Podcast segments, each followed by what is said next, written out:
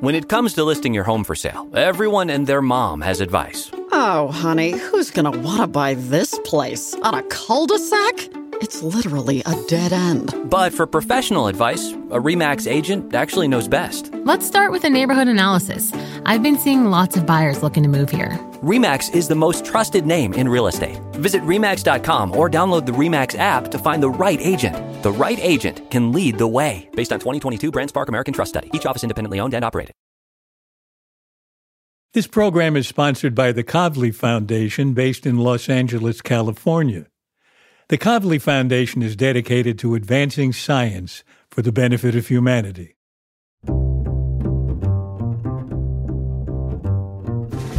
I'm Alan Alda, and this is Clear and Vivid conversations about connecting and communicating.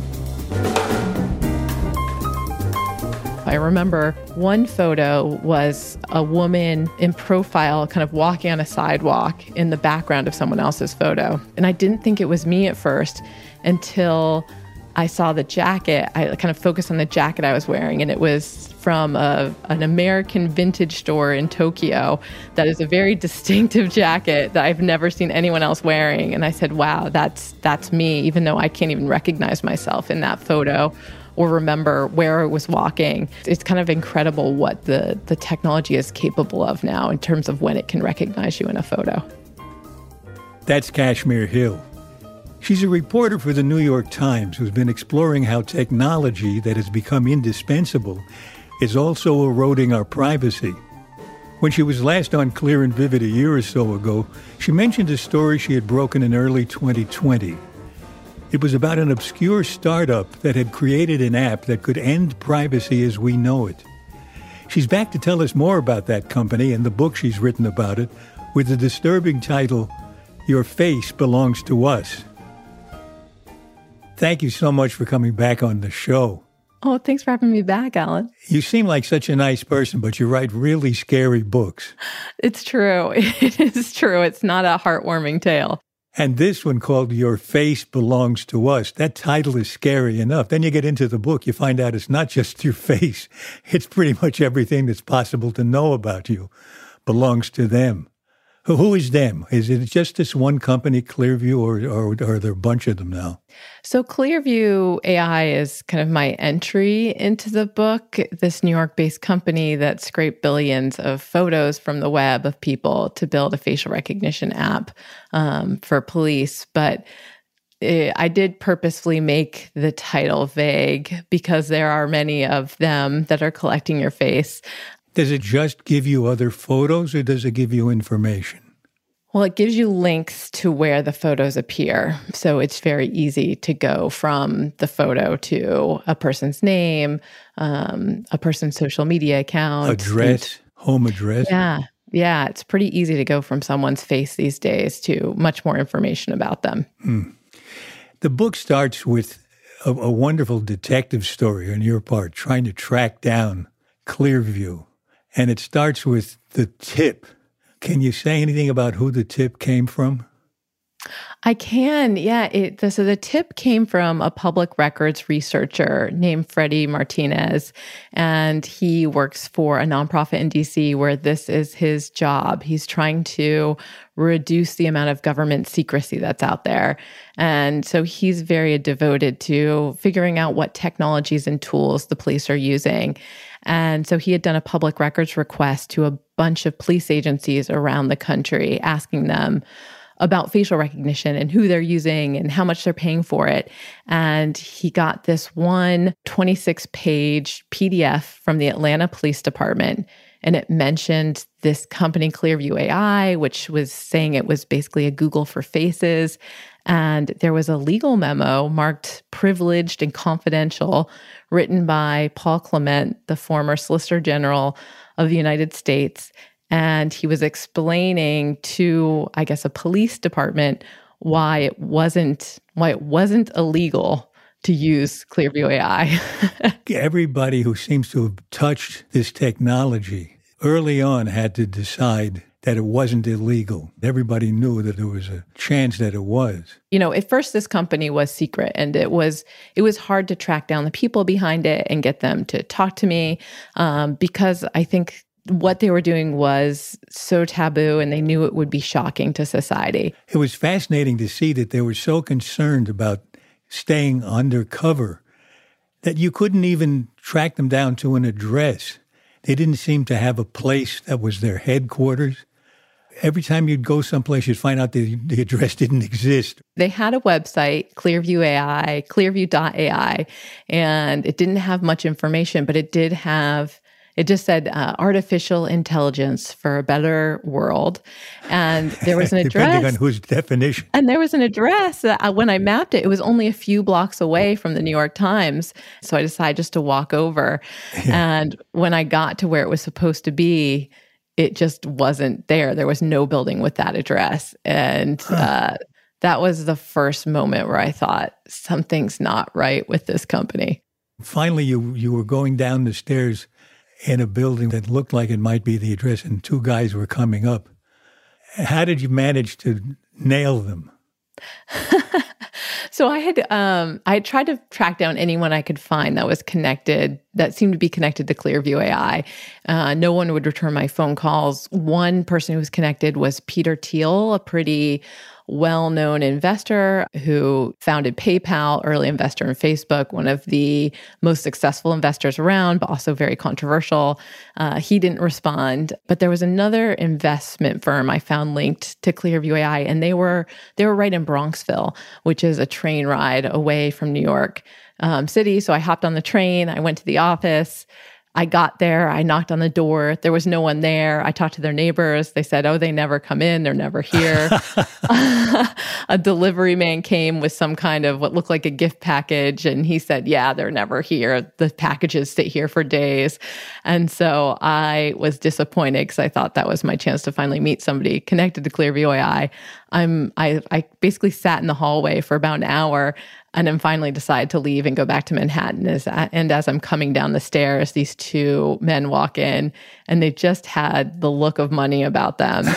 and, uh, you know, lavender shirts, pink ties. And I said, Hey, are you with Kirenaga Partners, the name of this firm? And they looked up at me and smiled and said, Yeah, who are you? And I said, I'm the New York Times reporter who's been trying to talk to you. And their faces just fell. And they said, Well, our Clearview's lawyer said we're not supposed to talk to you. But um, I was very, I was pregnant at the time. So I kind of deployed my large belly for sympathy. And they invited me in to have some water and talk off the record. And then they were so excited about Clearview AI that they decided to um, decide to talk to me on the record to tell me what a good investment they thought it was and how it was going to change the world. So through that meeting that you met Hoan Ton-That, and am I saying his name right? That was the meeting where I found out his name. Yeah, I had been trying to figure out who is the technologist who came up with this, you know, radical new face searching app. Uh, I couldn't find his name anywhere affiliated. And in that meeting, the investors told me, yes, there's this computer genius that helped make this tool, and his name is Hoan Ton-That and they wrote it. I said, "How do you spell that?" And the uh, David Scalzo, who runs Kirenaga Partners, wrote it up on the whiteboard for me. And he said, "Yeah, he's brilliant. He's descended from Vietnamese royalty, and uh, he has a little bit of Gawker history that he's he's a bit embarrassed about that he doesn't want to come out, and it's part of why he's been so secretive." Um, and I had found somebody affiliated with the company called John Good on LinkedIn which it sounded to me like a fake name. They said, yes, that's the name he goes by uh, oh, on LinkedIn. Yes. So it was, it was quite the web that had been spun around Clearview to kind of keep the, the people involved in the shadows. So what I don't get is you seem to have had a strange relationship with Ton-That.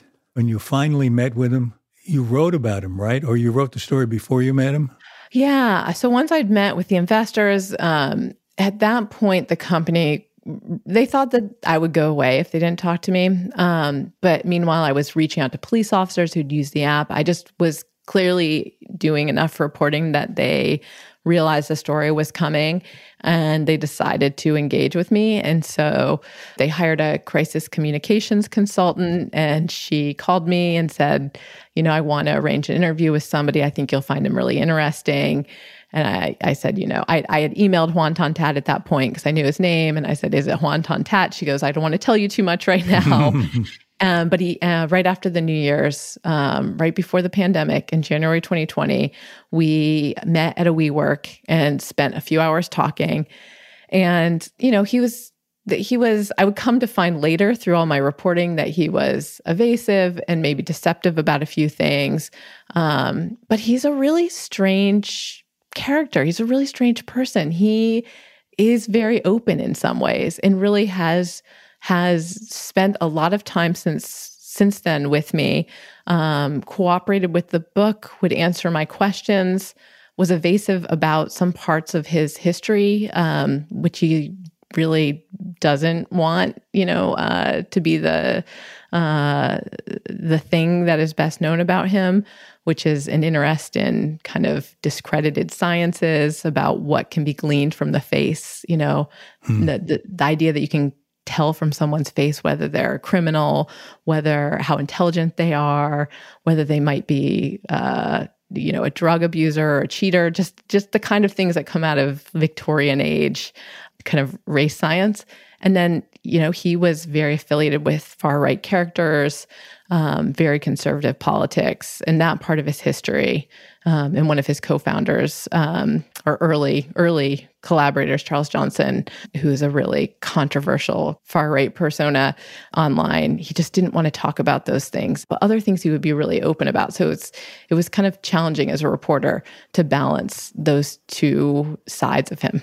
What I found strange was he seemed, from your account, that he was proud of Clearview and wanted to promote what he thought were the good aspects of it. And yet, here you were bringing to the attention of the world through the New York Times that these were questionable, possibly illegal activities. And he wasn't worried about that? Yeah, I mean, Hoan Ton-That is a person who, he, so he's grew up in Australia, uh, dropped out of college at 19 years old, moved to Silicon Valley, tried for years to develop an app that would kind of go big, go viral. He did Facebook games when Facebook was big and iPhone games when the iPhone came along. And I got the impression he was always kind of looking for the thing that was going to make him famous, that was going to make hmm. him, you know, have a name as famous as Mark Zuckerberg or Steve Jobs. And he kind of stumbled upon a face recognition app. They called it Smartcheckr at first, and then Clearview AI. And he's proud of it. He's proud of building it. You know, at first, the company kind of didn't know what to do with what they had. They were just trying to figure out a market for it, and they were going to retailers and um, residential buildings and commercial real estate, and uh, basically saying, "Hey, you can use this to keep out the bad guys." Uh, and eventually, they brought it to police, and police loved it. It worked better than any kind of face recognition tool they'd worked with before. And I think he was just happy that he finally found devoted users uh, and honestly, I, I don't think he had really spent a lot of time contemplating the meaning of of what mm. he had done in this taboo he had broken. Um, he was just kind of looking to to succeed.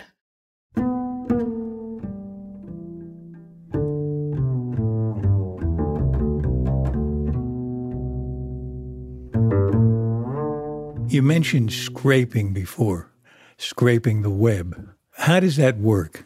So, um, so this is kind of one of the the big accomplishments of what Clearview AI did is that they went out and essentially downloaded lots of photos from from the web from lots of different sites from social media sites the first big um, site that Hoan Ton-That talked about scraping was venmo um, the financial services app and venmo uh, back when he first started doing this had this had this page that showed real people's transactions happening in real time. So it would be like kashmir paid alan you know for lunch. And it would have both of our photos there from our venmo accounts. And he was able to just create a um, a bit of code that would just automatically download the photos that appeared there, along with the usernames associated with them and a link to the Venmo account. And so if you and I had a transaction, it appeared on that page and it was a public transaction, it would download both of our photos with a link to our Venmo account. And then he would put it into the face recognition app.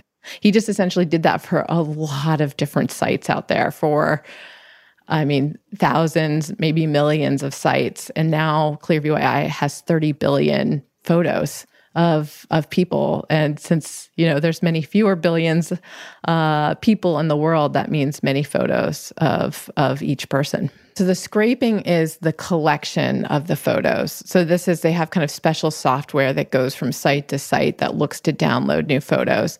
And then what they've built on top of that database of photos is this facial recognition app. And so when you upload a face, it's able to pull back every time it's seen that. So it might reveal their Venmo account, their Instagram page, um, their their photo on an employer's website, um, or you know their OnlyFans account. Uh, yeah, it can it can be quite revealing. I with Hoan Tat, um, I he would run he would run Clearview searches on me every once in a while when we would meet for interviews, and it was it was often astounding what would come up. I remember one photo was a woman um, in profile, kind of walking on a sidewalk in the background of someone else's photo.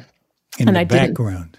In the background. And I didn't think it was me at first until I saw the jacket. I kind of focused on the jacket I was wearing, and it was from a, an American vintage store in Tokyo that is a very distinctive jacket that I've never seen anyone else wearing. And I said, "Wow, that's that's me," even though I can't even recognize recognize myself in that wow. photo or remember where I was walking. Um, so it just was. It, it's kind of incredible what the the technology is capable of now in terms of when it can recognize you in a photo.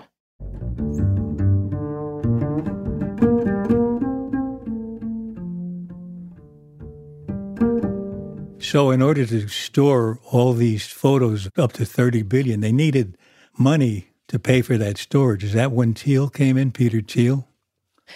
Peter Thiel was their very first investor. He ended up putting in $200,000. And yeah, that, that let them keep going. And they eventually, um, you know, I think as of now, they have something like $30 million that's been invested. But yeah, it is expensive to store all those photos and but more expensive is kind of the legal pushback that they've gotten. They ah, have, uh, yeah, they've had massive fines levied in Europe. They are fighting uh, a big lawsuit here in Illinois. It's been expensive for them. But I remember reading in the book that their plan was to hold off the lawsuits with technical ploys long enough to get more investments to pay for the suits so they could stay in business. Is that do I have that right? Yeah, they settled one lawsuit that was filed by the ACLU in Illinois and no money was changed hands. They did have to they had to pay the ACLU's legal bills, but they did agree that they wouldn't sell their kind of huge database of photos to private companies that they would only work with law enforcement. That was one of the major kind of concessions in the lawsuit but they do still face, yeah, uh, lawsuits that could prove very expensive, but lawsuits move so slowly. Uh, what's really striking to me is that, you know, a, a, a lot of a lot of European countries, uh, Italy, France, the UK, have levied significant fines of 20 million euros, uh, which is the maximum they can do under the European privacy law there. And Clearview just hasn't paid them. Um, and so they're appealing them. They're just kind of trying to put mm. off the big payday. Hmm. And so far it's been working. But yeah, I don't know if at some point a really big payment is going to come due and what Clearview will do at that point uh, if they can't get more investors. You mentioned the ACL lawsuit just now, which reminds me of how ambivalent Tuan Tat was. He knew you had information that would be published not to his advantage, and yet he invites you to a meeting with his lawyer discussing the ACLU case. Why, why would he do that? As a journalist, I'm always happy when somebody gives me access to any kind of private moment. In that case, he was having a meeting with Floyd Abrams, who's very famous attorney um, for his First Amendment work. You know, he represented the New York Times when um, when it was prohibited from publishing the Pentagon Papers by the government uh, in the '60s. And uh, yeah, I he invited me to come to the, a legal strategy meeting, which was definitely surprising to me. Um, they knew I was working on a magazine article at that point for the New York Times. You know, I think that this is always a calculation, right? For any company that's getting significant media attention, you can either do what Elon Musk is doing right now with twitter.com slash x.com, where they just don't talk to the media. Like when the media tries to ask them questions for a long time, if you emailed Twitter communications, you would just get a poop emoji in return. um, a simple no will be sufficient. you know, or you can talk to the media and try to plead your case. And, you know, clearly Hoan Ton-That and Clearview AI felt like they had a sympathetic story to tell. And so they were willing to talk to me. And, you know, I, I always try to write fairly. I'm not out there just to do hit pieces. Um, and so I appreciate that they're willing to give me information. I still think that what they're doing is um, hard to wrap my head around, kind of the history of the company, that it's really controversial and kind of will significantly change kind of how we all move we who have less famous faces than you, how we kind of navigate, you know, public space. I'm scared of it too. Don't worry.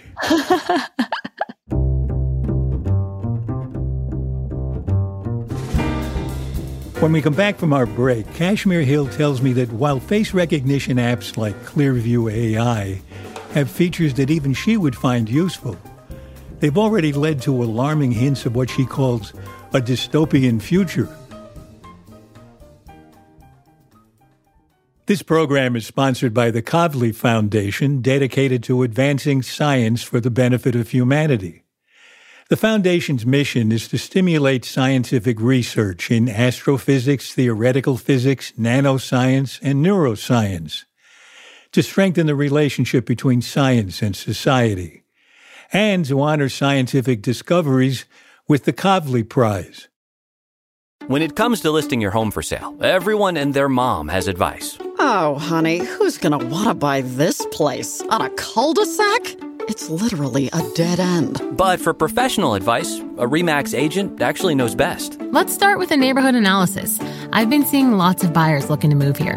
REMAX is the most trusted name in real estate. Visit REMAX.com or download the REMAX app to find the right agent. The right agent can lead the way. Based on 2022 BrandSpark American Trust Study. Each office independently owned and operated. This is Clear and Vivid, and now back to my conversation with Kashmir Hill. What are some of the really terrible things that can go wrong? Things that can happen to innocent people because of technology like this? So I think there's good things that could come, right? Like I would use this tool if I had access to it for investigative reporting.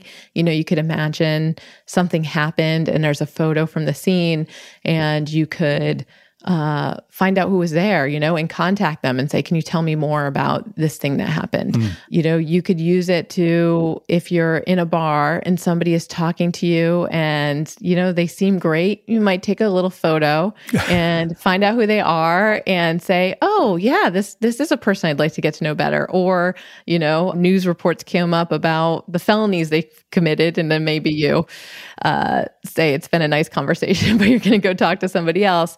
Um, um, like the, you can see clear, you know, positive use cases.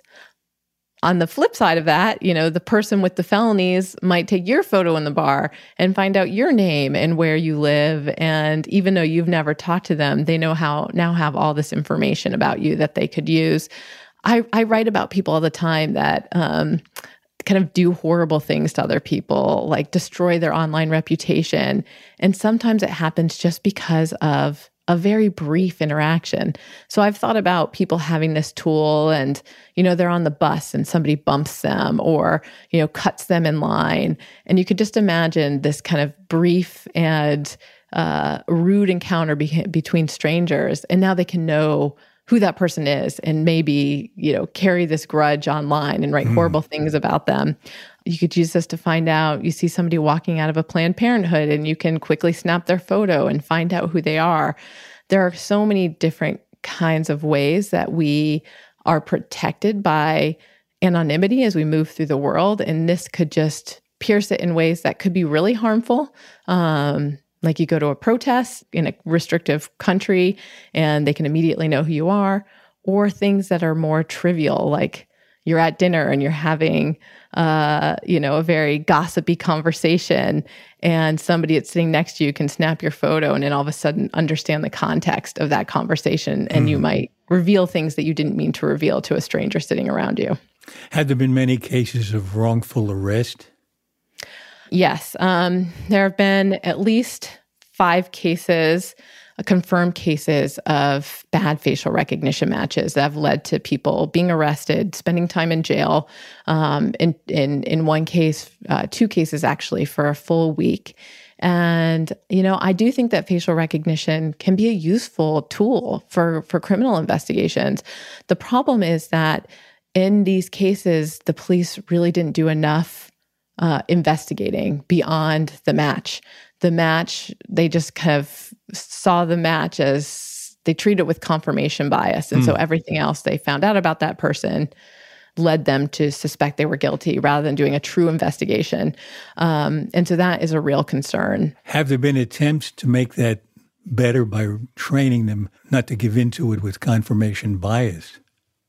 Yeah, I went down to Miami Police Department um, for the story because I was talking to the chief of investigations there, an officer named Armando Aguilar, and he's really concerned about this. Like, he doesn't want to see face recognition used wrongfully because he's afraid it's going to be taken away from the police. And so he has a small team that's allowed to use facial recognition technology to run these matches. They are supposed to have done, you know, special training to make sure that they're using it correctly. Um, it's actually a hard thing as a human to look at a bunch of doppelgangers and figure out which one is the right one. So supposedly the people doing that are better. But at the end of the day, they're producing a report that says, we think that your suspect is this person.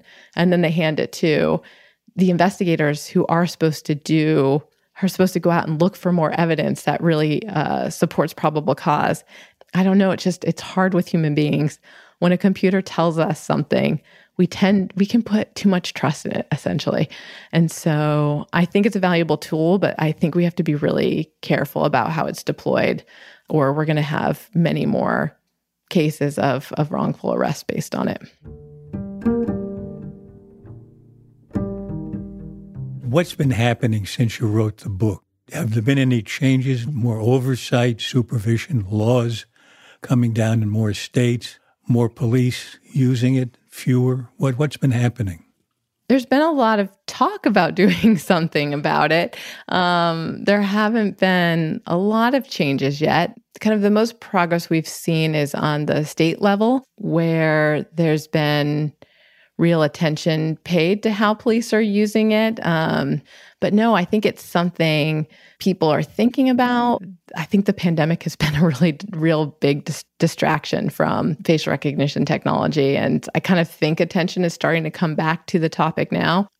But there haven't been a lot of a lot of big changes yet. It is it is definitely widely used in in the in the country. Um, and Clearview AI specifically says that the kind of media attention they've gotten has only increased in interest and that they've gotten kind of more users mm. since the company kind of came to to public attention.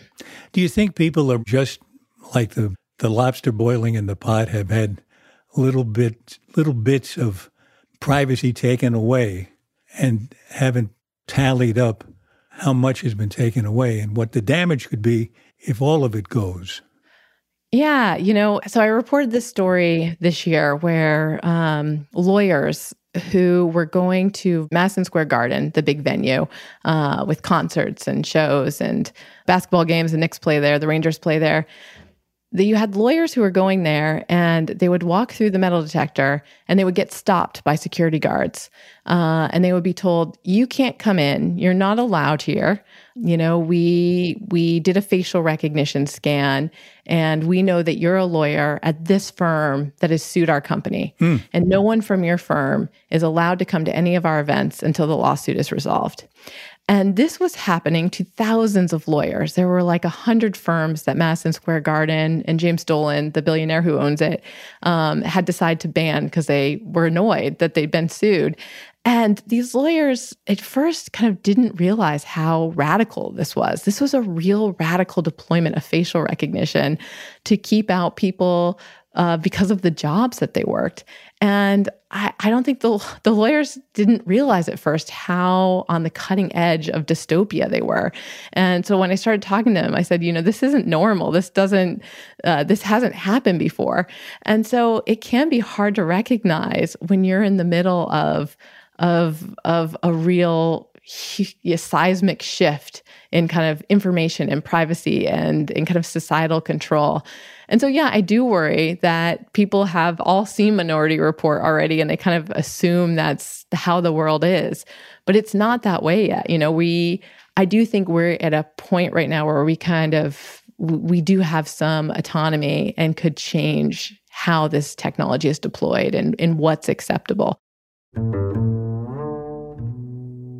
In the last chapter in the book, you have a conversation with Hoan Ton-That, in which the question arises Does he have an idea of where this technology is going? What's, what does he see for its future?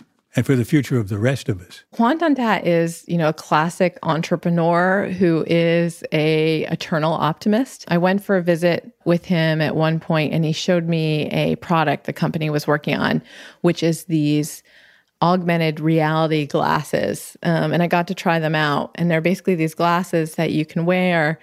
And when you look at a person, a little green circle appears around their face, and you can tap a touchpad on the glasses, and it starts bringing up their photos and the captions on the photos. So, very quickly reveals the a person's identity. Um, so I looked at him, and you know, it said Hoan Ton-That, founder of Clearview AI. I looked at his spokeswoman, um, and it brought up photos of her, including one with a client that she is not public about, um, and she asked me not to to repeat the name of the client in mm. in in the book or in future reporting, and so it just kind of casually revealed how intrusive a search like this can be.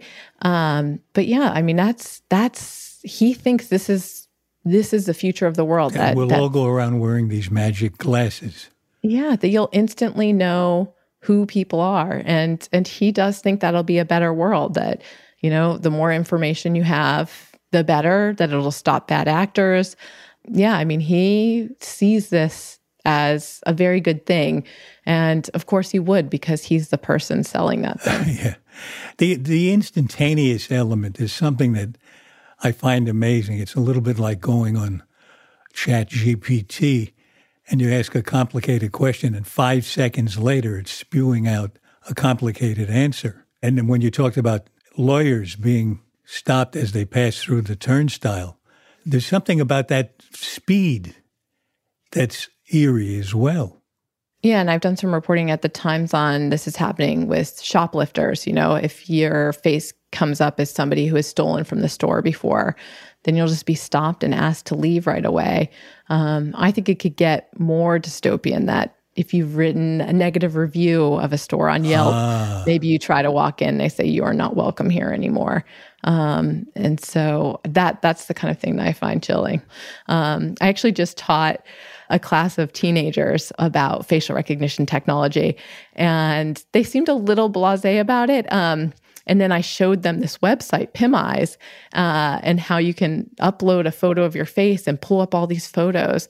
And they started doing it.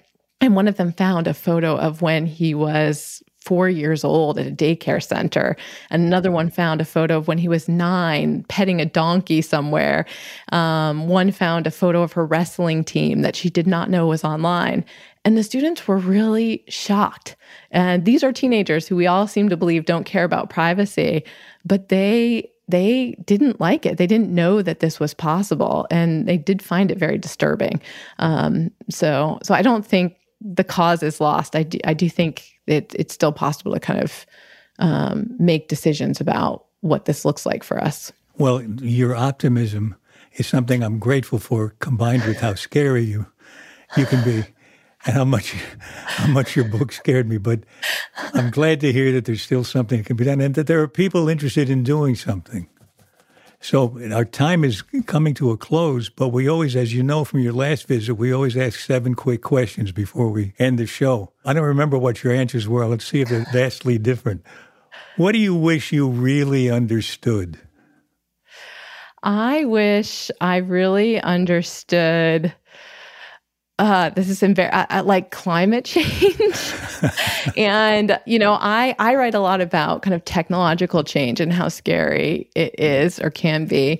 Um, but I do feel like this larger problem that's looming is the climate, and and and similar to technology. You know, how can we make choices and change the direction that it's heading? The climate really cha- scares me. Um, particularly for the future of my children. Can't wait to hear what you come up with when you get your teeth into that. How do you tell someone they have their facts wrong? I remember this one. Um, I say, Are you sure about that? Huh. And what is your source? Yeah. What's the strangest question anyone has ever asked you? Um, the strangest question that anyone has ever asked me. Uh, I'm trying to think of a recent question because the the teenagers had all kinds of strange questions for me. Like what? Um, I think one of the one was just like, "Who's the most interesting person you've ever met?" Oh well, had you done our show already? I was like, Alan, of course, you should definitely listen to Clear and Vivid. It's an excellent podcast with a very interesting person who only interviews interesting people. now, now you got it. How do you stop a compulsive talker? I am not one to butt in. Uh, I think I'm, I'm, this is going to be the same answer as last time, but compulsive talkers are so good for journalists. Um, you know, like people who will talk to me are the best people. Uh, and I, I think a ma- mistake you can make in journalism is thinking you know what you're looking for mm. uh, in an interview, and you just never know where it's going to lead. And so I do try to look for those. What's the unexpected information here? And is this interesting? Compulsive talkers tend to wander. Do you ever find them wandering into something that they would have rather kept quiet about? Yes, definitely. Huh. Well, that's interesting. Let's say you're sitting at a dinner table next to someone you don't know. How do you strike up a real, authentic conversation? You know, I was once at a dinner party um, at a wedding, and somebody came up with this question I loved, which was, "What was your first? What was your first memory?" Huh. I just thought it was such a like interesting way into a conversation. And I, I love that question. That's good. I never heard that before. That's good. Have you used it and gotten good answers? Yes, yeah, absolutely. Good, good. What gives you confidence? Having as many of the facts as possible. Okay. Last question. What book changed your life? Man, there's so there's so many. Um, I don't know if it, I would say it changed my life, but it definitely changed my thinking. Um, was Super Sad True Love Story by Gary Shteyngart, um, which was just one of the one of the greatest books I read that kind of captured how chilling it could be to to have the kind of technology widespread that I now write about um, a lot, but yeah, this ability that you walk into a room and you immediately get a report on everybody there with kind of a score for uh, everything from credit to sexual prowess, and um, just the worry about us being in that society where, yeah, you're scored and people just assume they know everything about you. I just worry about how that would affect our kind of our freedom and our ability to be who we want to be. Well, I'm going to say goodbye now because you got me scared again. Okay, sorry, Alan. Thanks so much, Kashmir. It was fun talking to you again. Thank you for having me on to talk about the book.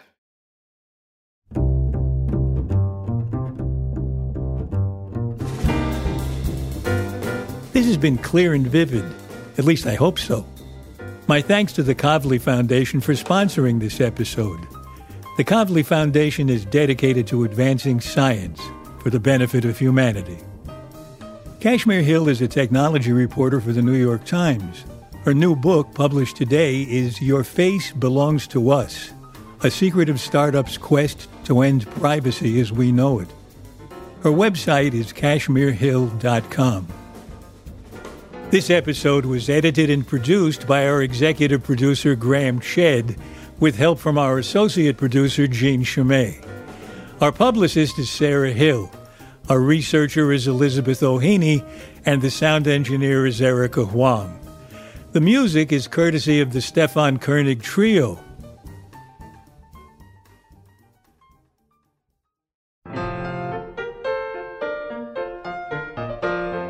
Next in our series of conversations, I talk with Joe Henrich.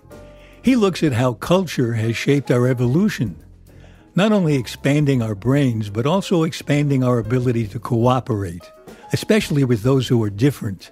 What we're good at as humans is creating and establishing traditions, and we're slower at coming up with new ideas. But a fertile source of new ideas is someone who has a different set of traditions, a different perspectives, different approaches, different sets of skills. Not only are they good at generating novelty and, and innovations and stuff, but they make the people already living there better at those things too, because of this recombinative process. Joe Henrich and how our species has gone from being a relatively unremarkable primate a few million years ago to the most successful species on the globe. Next time on Clear and Vivid. For more details about Clear and Vivid and to sign up for my newsletter, please visit alanalda.com. And you can also find us on Facebook and Instagram at Clear and Vivid. Thanks for listening. Bye bye.